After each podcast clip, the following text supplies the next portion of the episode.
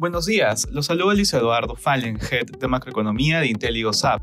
El día de hoy, lunes 10 de octubre, los mercados inician la semana con resultados mixtos a la espera de la publicación del dato de inflación de Estados Unidos durante esta semana. De manera particular, en Estados Unidos, los futuros estadounidenses presentan resultados mixtos. Este jueves se conocerá el informe de inflación de septiembre, el cual debería mostrar una moderación en los precios de los bienes.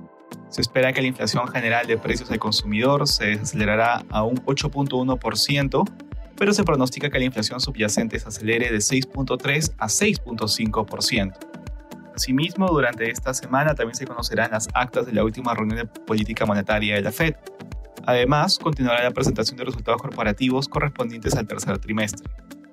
En la eurozona, las bolsas europeas muestran rendimientos mixtos. El principal factor que sigue golpeando los mercados es la actuación de los bancos centrales.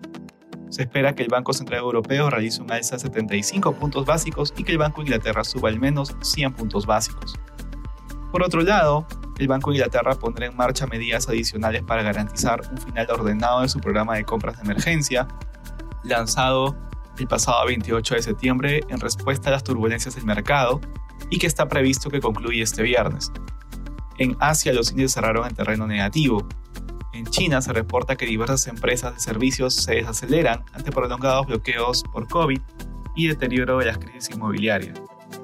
Respecto a commodities, el precio del oro retrocede durante la jornada, por otro lado el precio del cobre sube y finalmente el precio del petróleo retrocede levemente, ubicándose alrededor de 92.5 dólares el barril WTI luego de la subida importante de la semana pasada.